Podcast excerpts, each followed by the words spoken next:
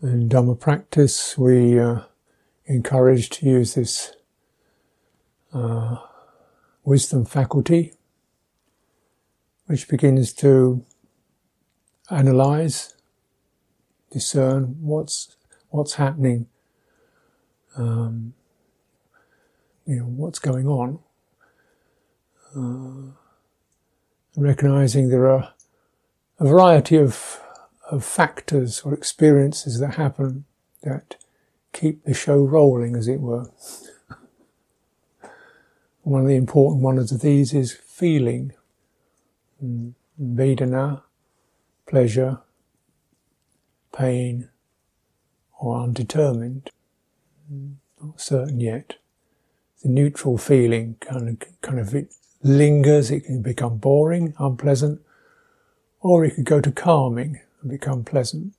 So neutral is a kind of undetermined quality, and then there's pleasant, that which we agree with, feel ourselves um, you know, move forward by, and disagreeable, which we find ourselves resisting or wanting to get over.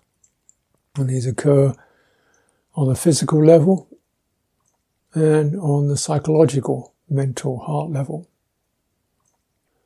And uh, sometimes we don't always notice that because uh, on the mental level, because we're used to just basically, you know, avoiding it or bearing with it. So it's not so agreeable, but well, I'll think of something else. you know, we can shift in the mind. So unpleasant memory, unpleasant uh, mind state arises, well, do something else, and we shift away from it quickly. So we don't really notice it's unpleasant. Or we get used to this is really boring, but I'll just bear with it and it'll go away eventually. yeah. I don't really like being with her, but I'll be polite anyway. I mean, she's a bit annoying, annoys me a little bit, but I'll bear with it just to be polite, and eventually they'll leave. yeah. Uh, it's an unpleasant feeling. And I suppose at any, if you contemplate the mind, you can recognize at any particular time those feelings can be shifting, you know. So what I'm saying might at first be kind of interesting, then it get a little bit boring, but you bear with it, and then it gets interesting again, and it gets boring again, and you feel confused, and you feel inspired. And so the feeling tones shift, but I think if it, if it stayed unpleasant for long, you'd basically switch off either literally unplug your screen or go and read a book or something or the other. So, you know, there's fluctuations, but to say it's going to be constantly pleasant is just a fantasy.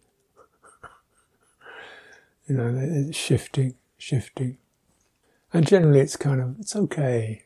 And there's probably something pleasant going to happen in a while. Agreeable, interesting, uh, warming, humorous, and gives a good rise to an agreeable feeling. That's the way we're wired.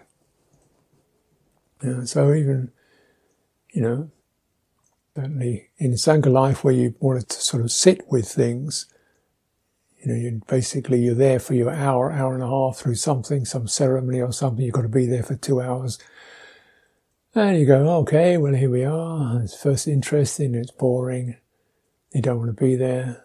And you sit there, okay, meditate on your breathing, breathe in and out, okay, feel that, develop spaciousness, okay, allow it to pass through.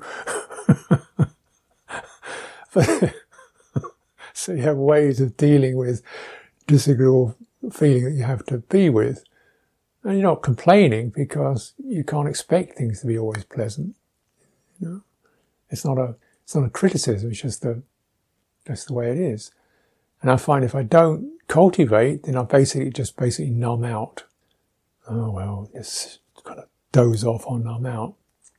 So to acknowledge the unpleasant feeling of, a, say, a, a tedious ritual that you're not really interested in, or a Dhamma talk that you're not really alive with, but not to just numb out, you know, give spaciousness, openness, letting it pass through, and maybe acknowledging, oh, this person's doing what they can. It's their they're what they're doing they're supposed to do. May they be well. You know, it's not for me, but that's fine. You know, she's enjoying it. He's so fine. That's I can go with that. So once you are able to accommodate the immediate disagreeable or not so agreeable feeling, then you know you come to a stable place, and then you can begin to bring up skillful inclinations, intentions, cetana. May they be well. Somebody else is enjoying it, great. You know, this is for somebody else's welfare, good, that's good, fine. And so you can get out of the grip of the, the feeling and find a stable place, then you can open up. And then you can begin to, from the openness, a, a wider perspective can rise. You see how it's a feeling? But to think that everything's going to be pleasant, or you're going to like it all, or feel guilty that you're not liking it. You know, this is great, you're going to some party or something, some gathering that you've been invited to, you feel you ought to go because your cousins are there and your, you know, friends are there, so you go, you don't really like it very much. Uh, how are you doing? Uh, fine. That's okay, yeah, fine. because you can't say, I find it quite un- unpleasant, really. I'd sooner be elsewhere. okay, yeah, that's, uh, I can be with this. in Fours, actually. Uh, so at least if you know yourself, okay, and rather than feel guilty about it, it's just the fact. But that doesn't have to be the determining fact. It doesn't mean it has to, I have to move around that. So if I find a stable place where I can acknowledge feeling is feeling, okay, so not so not so wonderful. So what? Stop and then open up.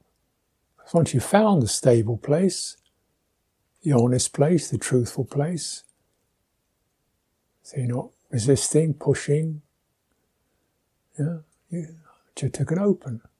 And you're going, okay, well, it's good that we get together, I guess, because, you know, cousin James and Marley have been having a difficult time and they're getting, making friends with each other. And, you know, those two were married and they had a really difficult time. Now, at least able to be in the same room together. This is good, you know. And Uncle Jed doesn't look like he's got long to live anyway, so it's good that see us all. you can kind of look at it in a, a kind of a more altruistic way. and certainly, you know, this is the way that a lot of Sangha functions occur. You don't especially, you know, this, this is sane because if we don't do this, then all kinds of misperceptions and selfishness and, you know, unresolved issues can be left to fester. So we get together and, and in that sense of, okay, the harmony is important. Yeah, the immediate contact isn't what I want, but the sense of being in harmony with others, yeah, I could put aside the immediate feeling and go to the wider perspective. Okay, I'm in harmony and, uh, and other people enjoying it. Good, that's fine. Skillful. You see how you come to the stable place, first of all. Then your, your heart can open. You can only find the stable place by being truthful to yourself. What's happening? Resistance. Rather not. Well, let's go somewhere else. Stop. Okay, that's fine. Everybody gets this. It's nobody's fault. We can't be a source of constant delight to everyone else. but we can respect when you get that place where I'm not asking the other person to be a pleasant experience for me constantly, as long as they're not physically attacking me, that's fine. and pause and open. It can be a bit more grand hearted. Heart becomes bigger and more open. So there are a few things there in that situation. One is the immediate feeling, which probably mental feeling, emotional feeling arises from a perception, what's called a perception, an impression. It's not that somebody's poking me or tickling me, it's just that the, the sight of 15 people chatting to each other, I just find, I just don't really, you know, I like it quite quiet and spacious actually. The perception, I find the perception of that somewhat jangly. 15 people chatting to each other about nothing in special, I find that a bit. Hmm? Why? Do the words hurt you? Do they dig into you? No. The sound, the sound, sound is just being sound. It's somehow the mind being stirred by the perception of diversity and lots of things happening when it doesn't want lots of things to be happening. It means crowded, it means agitated, it means stirred up. My, my heart takes on that particular quality, it feels stirred and agitated. And that, and I don't want it to be that way. Mm. So there are several things that occur there. The perception touches the heart, the heart is then shaped. Right? It's, it's, instead of being a cool, grounded, open, spacious state, it becomes a kind of scattered experience. Scattered or shaped or pushed. It, its, its qualities change. And then, of course, the memory or the perception of being spacious and open has gone. And this, the thing, I haven't got it. It's been taken away from me. They've bothered me. These people are bothering me. Because it's my mind. I don't want it to be affected that way. Hmm? Yeah. Is it your mind? If it was completely yours, it'd be exactly what you want it to be all the time, wouldn't it? It would be, if it really was your mind, you could say, okay, just be completely spacious and open with a lot of crazy things happening. But it's not. Not your mind. It's that mind is affected by perception and feeling. And the, the irritating cause is this, the person who doesn't want it to be this way. Because whether the mind is moving, why should that be unpleasant? Because I want it to be quiet. When it's quiet, I want it to be moving. When it's slow, I might like it to be fast. When it's a bit sort of stagnant, I like it to be more bright and vibrant. Hmm. and there's things we can do to change that. We can bring around causes and conditions, but just noticing how dependent the state of citta is on perception and feeling. The feeling comes out of the perception. And when the perceptions, the impressions touch the citta, it changes its shape. Hmm? You know, when you feel something's attacking you, your citta becomes hard, sharp, contracted, right? defended citta. Right? Do you notice that? Having an argument. When you're having an argument, does your mind feel broad, spacious, and open? No, it feels contracted, hard, shaking. It has a shape, doesn't it? Did you notice that? And then when it's a generous and loving, what's the shape of that? Is it hard and contracted? No, it's sort of soft and open and expansive. Did you notice that? Citta changes shape. Hmm? And the shape is dependent upon the particular activation. Hmm? So if disagreeable memories arise, the citta shakes it's activated in that way, it shakes and it becomes scattered and unsteady. If it's fed a soothing, steadying, comforting perception, it settles and becomes easeful, perhaps begins to uh, become more harmonious. And if it's, if we're cultivating it in meditation, it can become very broad and spacious and open, quiet, shapes. Hmm. This is why these are called mental formations, sankhara, citta sankhara, mental formations. Mental formations of which the primary formative quality is called intention. That is the impulse that arises to defend myself, or to win something, or to achieve something, or to give something, or to release something. And all those intentions, if you run them through your mind carefully, you'll notice they give a different shape. What's the shape of release? When you say, I just want to let it be. What's the what's the shape of, I'm going to hold on to this no matter what?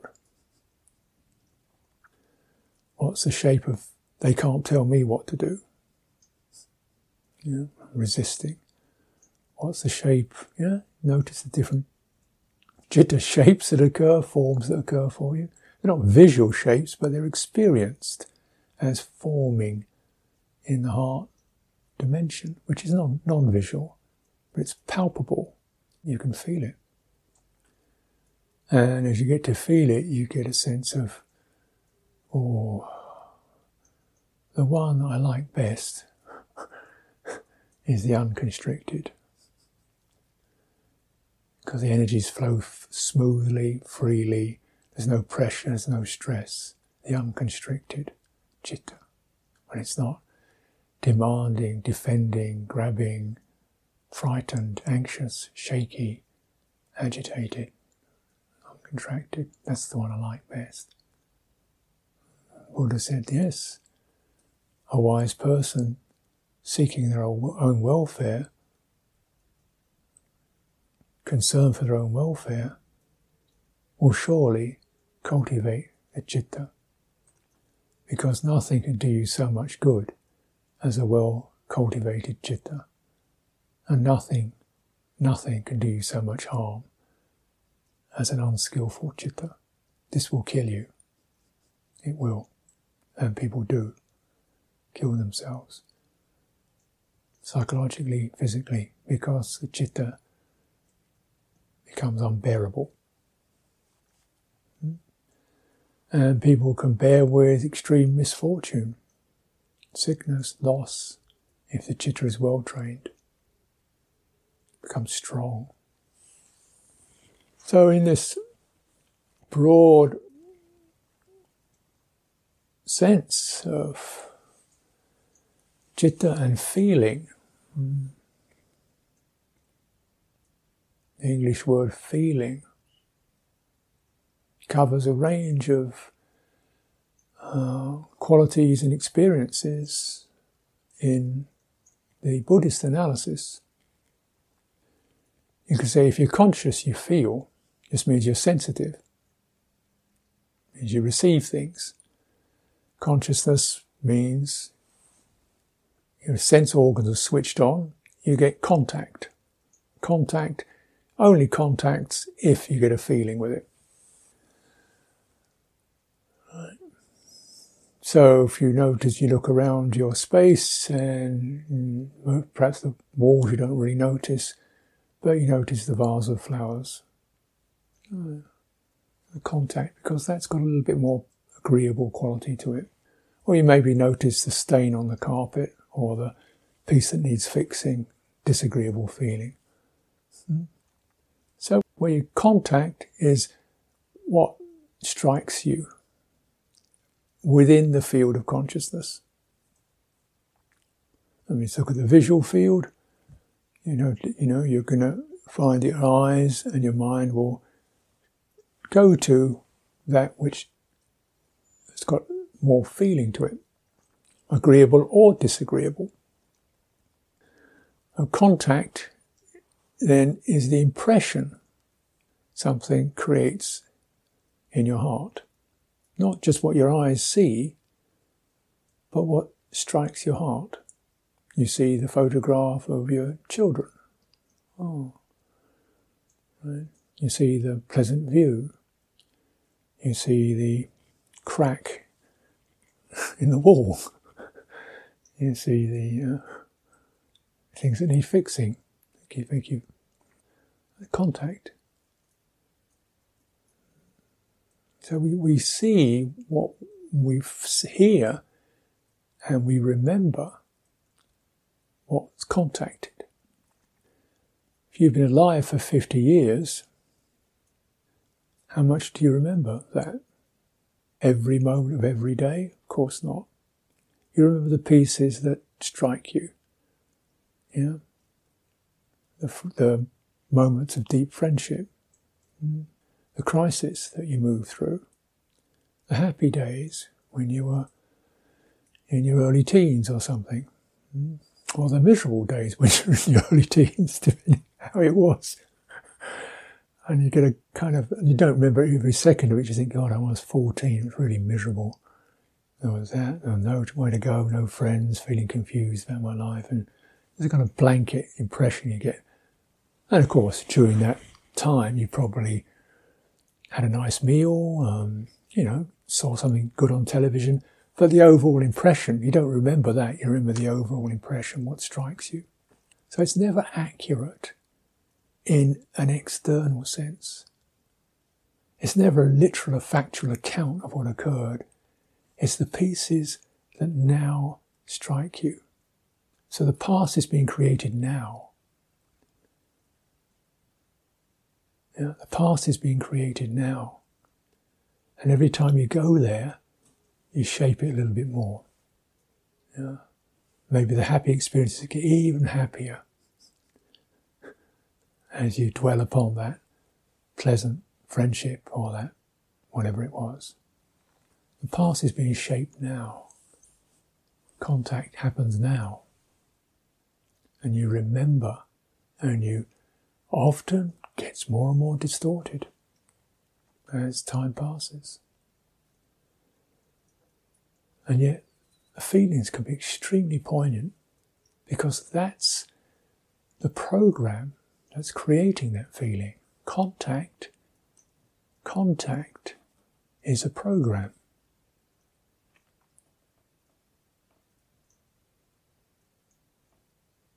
It's not a fact. You might say light strikes the eye. You could say that's relatively factual. But there's a program that seeks where the feeling is, the meaning. Pleasant, unpleasant.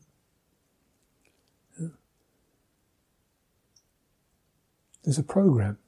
Seek the feeling. And it seeks the feeling, it shapes the feeling. The flowers on my altar have no pleasure in them. Flowers don't have any feeling like that.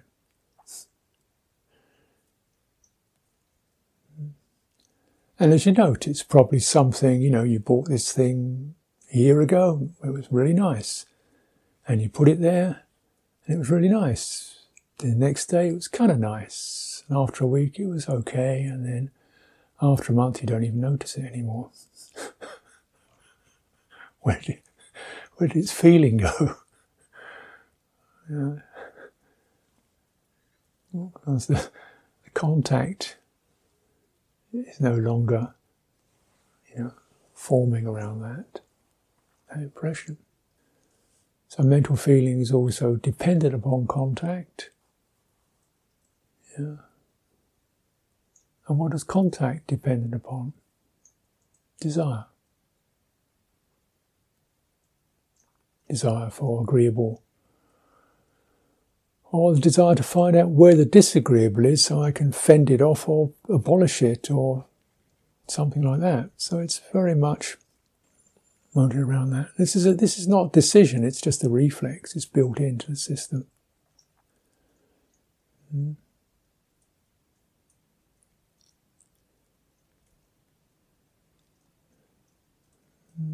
So a wise person seeking their own welfare will decide, I think I'll, what I'll try and do, I think I'll change my desire.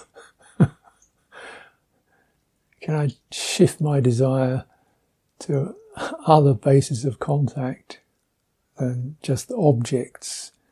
Maybe if my desire, shift my desire to contact with what I do, what I'm doing now, then I have some, then I have some agency around that.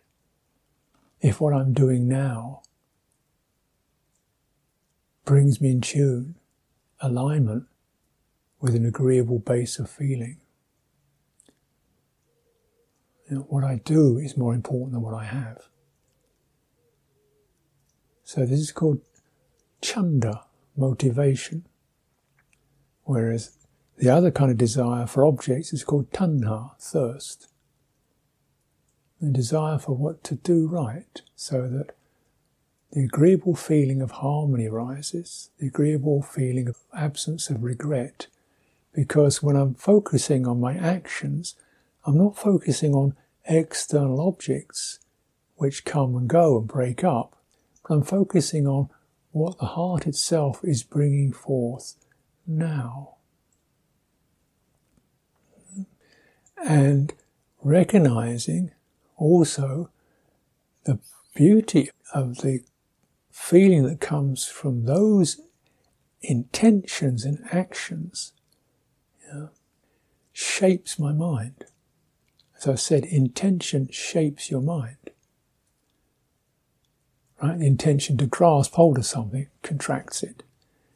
Right? The, the intention to repel something hardens it. The intention to welcome something opens it. The intention to bless something opens it. The intention to be compassionate to it opens it. So, someone seeking the welfare, saying, I think I'll choose those intentions that cause this rather a agreeable shape to arise. I can enjoy that. This way, a person fashions their own pleasure independently of the world. Because I can sit here in an empty room and do it.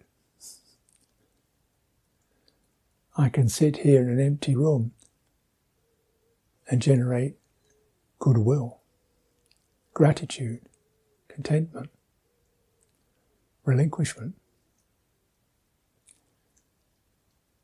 Nobody can need take that away from me. And so you really find this sense of uh, qualities that uh, notice for yourself the results. Where do you want to go? Where you'll go depends on your intention, doesn't it? Your direction, your motivation. And of course, we can physically wander around the world, or bits of it, but that isn't a guarantee of agreeable qualities, is it? Here you've got something you can monitor pretty closely, the degree of steadying, stabilizing, patience, non aversion, the results, how it shapes your mind.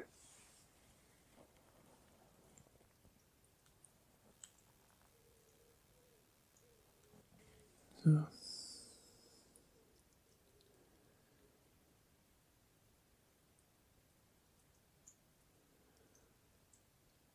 That's where we get some recognition of as you're sampling particular intentions. Hmm, based upon what condition it leaves your mind in. And again, you can compare it. Say we get the agreeable feeling that comes from say, eating something when you're hungry. Reasonable enough, isn't it? That's agreeable. If you're hungry, you eat something, particularly when you start eating, the feeling of pleasure can be quite strong. Oh, getting rid of that unpainful, uncomfortable feeling is a natural reflexive habit. We wouldn't do it otherwise. you know, eating's boring. Is chewing and chomping and gulping and swallowing and, and having to digest things? It's a pretty grim business, really. you look at it mechanically speaking, but we do it because it's pleasurable and it's a very fundamental and universal source of pleasure. Even when we're not hungry, we do it. People do it, you know, gastronomic delight for pleasure, purely that alone. So you notice that. Okay, nice to eat something, tasty.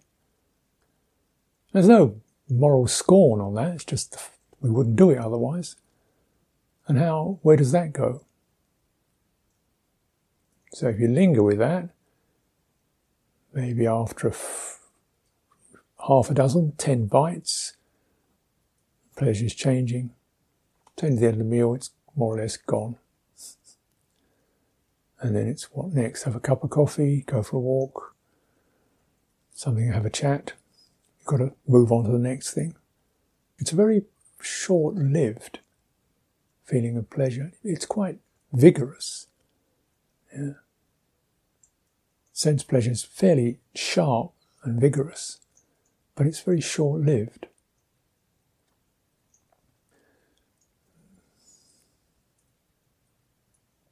And similarly, displeasure. You know, you fall over and bruise your knee, bruise yourself. Unpleasant feeling. That may linger for quite a while. An hour. A day. Probably two or three days it's over. How about the argument you had, the, the raging row you had with your neighbour? How long does that stay? every time you see them, you look at that and you go, so and so.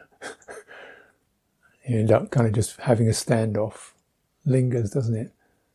Ten years later, you think, oh, so and so is an idiot and selfish pig. Still there. what about the unpleasant feeling that comes when somebody's blamed or attacked you? And you go back to that memory know, I did the best I could, and he just gave me really blaming. What a unpleasant feeling again. Yeah, so we look into where the real um, long-lasting feeling, and it's on the mental, emotional level, right? And if we go into that more fully and more clearly, the really long-lasting ones are not what people did to me, but what I did to them.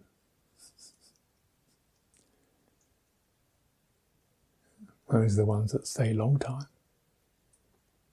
Because they were my intentions, or the intentions that arose from my heart. Somebody else blames and attacks you. Yeah, that's, that's not agreeable. But you blame and attack others. That's long, much longer lasting. So you begin to think, oh, how do I, right, is that true? Do you still have regrets? Uh,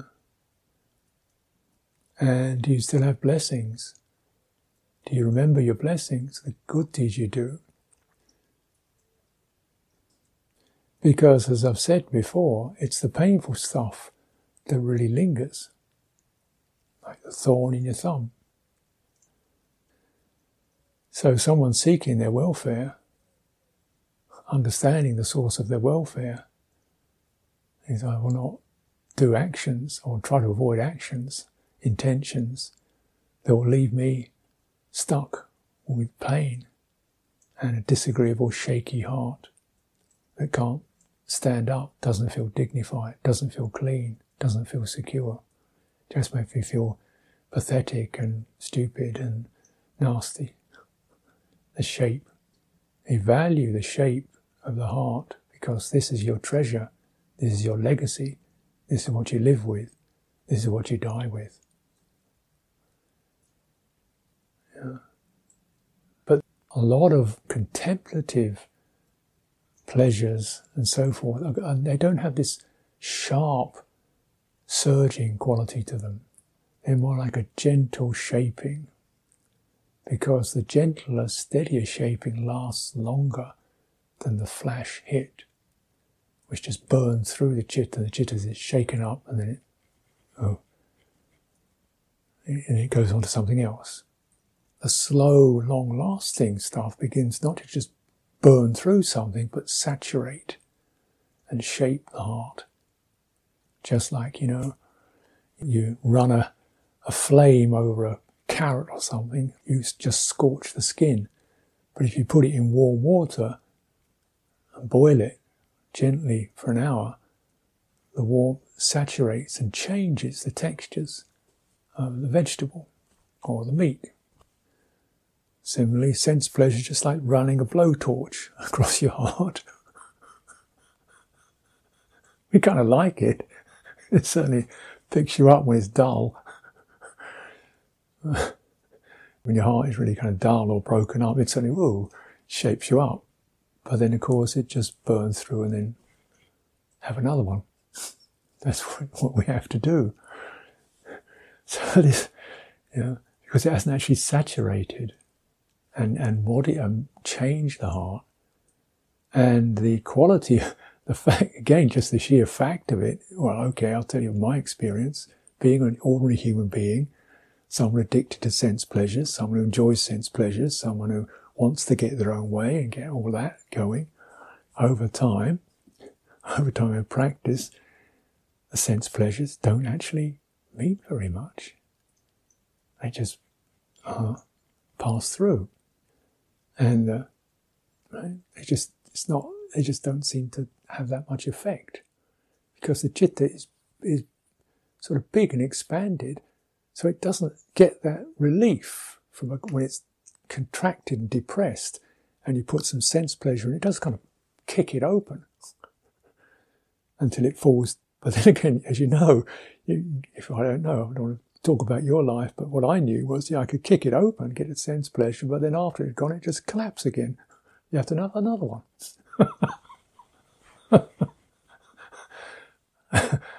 uh, so I think it's, it's something that gently doesn't seem very pleasant at all in that acute way because your citta is a bit insensitive. But as you sensitize, and you begin to experience qualities like the joy of giving. This is not that difficult. We all, we all can experience that, I'm sure. This is pretty accessible. And in the joy of moderating so you don't say things you regret and you do things skillfully. Skill conscious living, conscious responsible living, there's a certain pleasure in that. Life as a craft, how to get it right, how to bring harmony to a group of people or to a friendship, working on it. There's that, oh yeah, you, you, you mean, we get that, don't we? Well, that does. And so this is a trajectory the Buddha's recommended. And he says, now also the next kind of agreeable thing is just to, to declutter. I think we, you get that, don't you? You know, things are just so cluttered and tangled up and too much, and just give you some space unclutter, called renunciation. Sounds very heavy when you call it renunciation, but you call it uncluttering, decluttering. You think, oh yeah, that's uh, yeah, that is nice, fresh space, open, nothing to, not so much stuff to, to deal with. Yeah, I want more of that. And this is just what happens, and particularly as you do mind cultivation, because when the citta starts to open, it knows, it knows what's happening, and it wants more of it, and that's a skillful desire. And as it wants, I want that space. I want that nice, open, steady state. Well, get rid of that. Give up that. Don't bother with that. That's going to just be more confusion. Let's live more simply. Let's live harmlessly. Let's not have any regrets. Even if somebody attacks me, blames me, I don't want to get into bad speech. You know, and this is the way the citta gets its intelligence going. Uh, and it sensitizes you, waking that up and it wakes up beyond that kind of level of input. Well, this is cultivation, so that we really start to enjoy just warming to the welfare of other people. You can actually enjoy breathing in and out. Although sometimes it seems like a work project, the idea is, no, you know, just you don't have to do very much. The body's going to do it for you. Just sit back and enjoy that sense of being breathed. Yeah. A nice flow of energy through. You know, when your heart acquires a certain degree of sensitivity, that becomes pretty nice, pretty agreeable. Hmm. And you're turning to that. And the Buddha's saying, well, you can take it even further. At a certain point, when the mind has finally shed its, its, its kind of accumulations of dullness and fatigue and irritability and stress, it begins to have experience called rapture, which lifts, it feels refreshed, feels zingy, zestful. That's agreeable. Enjoy that, linger in that, and your mind feels easeful. Linger in that, deepen into that. This we call jhana, and saturate your entire body with that pleasure. Mm.